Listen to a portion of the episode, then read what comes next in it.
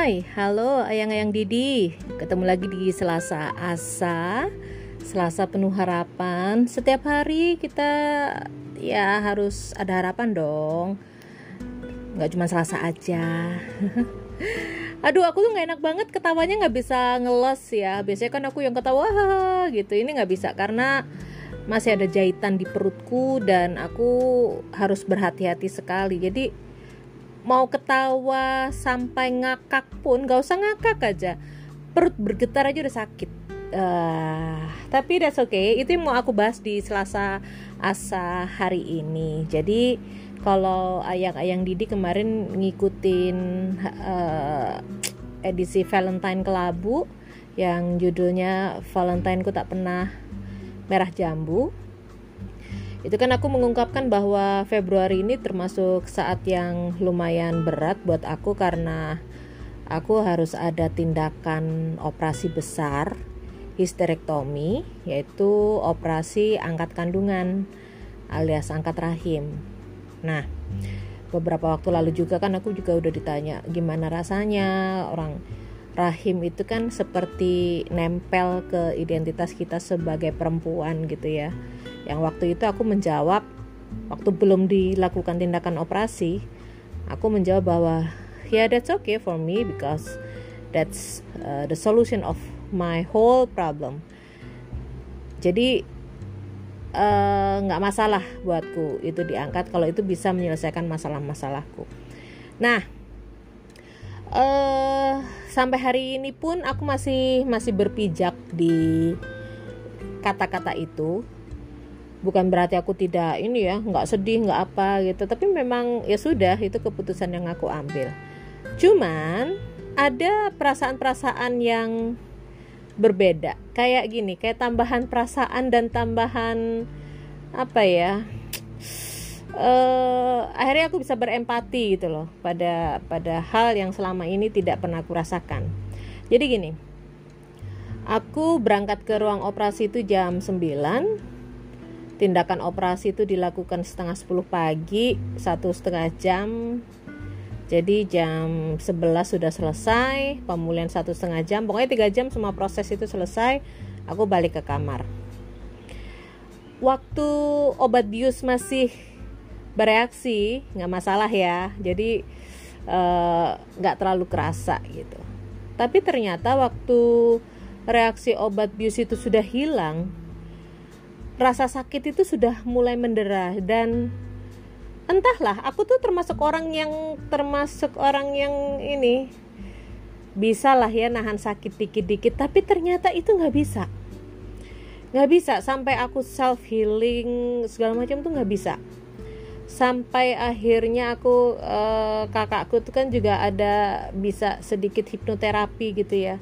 Itu sampai dibantu sama kakakku. Saking aku itu sudah yang sakitnya tuh banget banget gitu yang sampai pusing. Dan aku belum bisa mendapatkan suntikan anti nyeri lagi karena memang belum waktunya. Masih harus nunggu sekitar 4, 4 jaman gitu dari dari reaksi obat bius itu hilang. Sampai aku akhirnya mendapatkan suntikan anti nyeri itu. Kebayangkan beberapa jam itu aku bener-bener sakit banget. Nah di tengah rasa sakit itu, aku minta tolong kakakku untuk menghipnoterapi. Aku sebenarnya bukan orang yang mudah dihipno gitu ya, tapi aku sudahlah, aku sudah nggak tahu aku harus gimana karena self healingku sudah gagal. Aku udah nggak bisa menahan rasa sakit ini. Nah, sama kakakku dicoba untuk hipnoterapi. Yang terjadi adalah uh, awalnya aku menangis karena rasa sakit aku nangis nangis terseduh-seduh gitu ya. Tapi akhirnya tangisan itu nggak berhenti sampai hampir setengah jam tuh aku nangis terus. Nangis bener-bener nangis yang sesenggukan nggak mau berhenti gitu. Dan dan seperti biasa kalau ada perasaan seperti itu tuh kan aku selalu mencari gitu loh. Apa sih yang membuat aku menangis gitu? Nah waktu itu aku merasa tangisan awal nih uh, aku ngerasa apa ya ya sedih sedih gitu. Ada ada bagian yang sangat penting dari tubuhku yang harus diambil. Terlepas dari aku memang memang tidak ada niatan punya anak ya tapi ada rasa sesuatu yang hilang itu ada.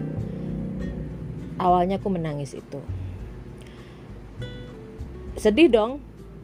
Dan aku sadar kalau kesedihan itu bisa membuat aku drop. Karena aku tuh kalau udah sekali sedih itu bisa bisa lumayan lama. Nah dari situ aku reframing gitu loh. Reframing supaya rasa sedih itu teralihkan.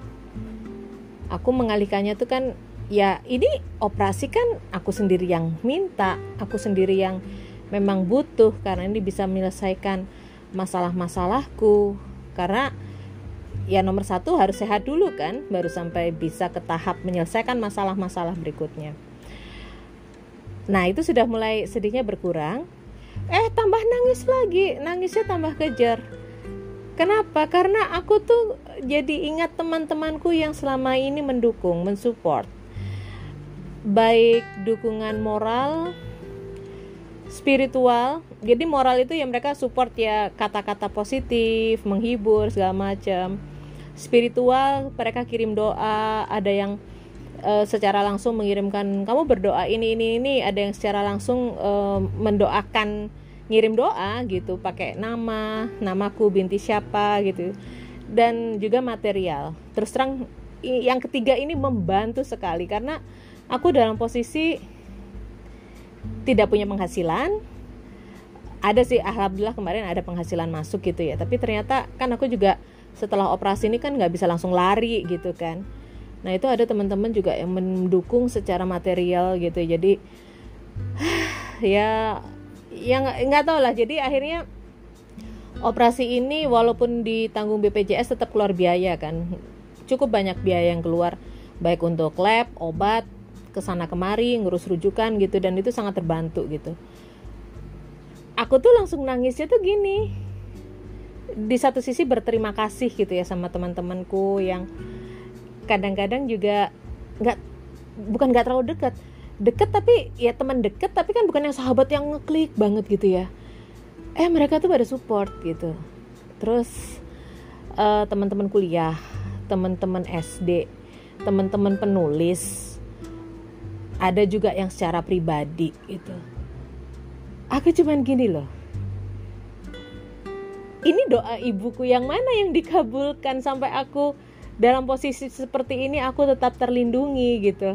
Karena aku sendiri nggak yakin kalau ini amal perbuatanku di masa lalu karena aku tidak merasa aku menjadi orang yang baik gitu. Aku aku biasa aja uh, bukan seorang teman yang setiap ada temannya kesusahan aku mengulurkan tangan, setiap ada teman yang sedih aku menghibur, setiap ada yang apa ya mendapatkan kesulitan aku nolong. Aku bukan tipe seperti itu. Atau tepatnya aku tidak merasa tipe seperti itu gitu loh. Aku nggak tahu. Makanya waktu kemarin itu pertolongan, doa, dukungan datang bertubi-tubi itu aku gini. Ya Allah, pintunya ini kebuka dari mana ya aku nggak ngerti gitu asli aku aku kalau mikir ah amal perbuatannya Didi Cahaya nggak nggak nggak nggak sebanyak itu. Bisa berbalik gitu loh. Aku uh, sampai mikir gini jangan-jangan ini memang hutang budi nih jadi aku memang dibayar di depan dulu deh gitu. Sampai aku harus membalas mereka satu persatu gitu. Asli aku nggak ngerti gitu. Jadi kemarin tuh begitu banyak kemudahan gitu. Ya Allah aku yang nggak baik kayak gini aja di, dimudahkan sedemikian luar biasa. Gimana kok aku jadi orang baik ya sempat kepikiran kayak gitu sempat kepikiran. Tapi ya, ya ya ya itu itu itu seliuran. Dan aku nangis nangis banget. Aku ya Allah ini kok jadi dimudahkan banget sih? Banyak orang nolong aku banyak orang sayang aku. Itu itu waduh itu itu bener-bener kalau temen ada gitu yang japri Twitter gitu yang uh, banyak kok yang sayang sama kamu gitu. Ya Allah apa aku tuh udah pantas sih disayang gitu loh. Aku tuh jahat gitu. Karena aku mikir kayak gitu. Tuh kan nangis lagi. Ih, itu aku nangisnya tuh bisa sampai setengah jam loh aku mikir kayak gitu. Dan terus terang uh, itu akhirnya rilis the pain gitu. Jadi uh, ternyata aku merasa begini.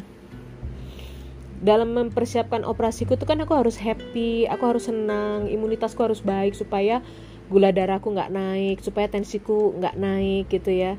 Jadi aku berusaha untuk memanipulasi apa yang sebenarnya aku sebenarnya tuh terbebani gitu loh. Jadi jujur aku sebenarnya terbebani. Terbebani apa sih gitu? Ya terbebani karena aku aku sendiri secara finansial nggak punya pemasukan. Terbebani karena aku harus menghadapi sendiri tanpa suami. Terbebani karena banyak hal yang tidak bisa aku ungkap di di podcast ini gitu. Yang temanku tahu gitu kalau ada hal-hal yang bikin aku terbebani gitu. Dan waktu aku habis operasi itu kayak beban itu aku bu, bukan aku buang ya aku aku curahkan semua dalam tangisku itu. Jadi ya Allah ternyata tuh bebanku tuh berat banget ya sampai aku akhirnya bisa sampai ke tahap ini ke langkah ini gitu. Sumpah nangis dan rasanya tuh bahu tuh agak ringan karena aku berusaha untuk nggak selama ini berusaha untuk kuat ya. Dan kemarin itu benteng pertahananku tuh rubuh bener-bener rubuh yang aku bener-bener nggak berdaya. Aku tuh yang lemes aku tuh yang udah nggak bisa ngapa-ngapain. Jadi bener-bener yang ya Allah sudahlah aku aku memang lemah aku nggak berdaya gitu.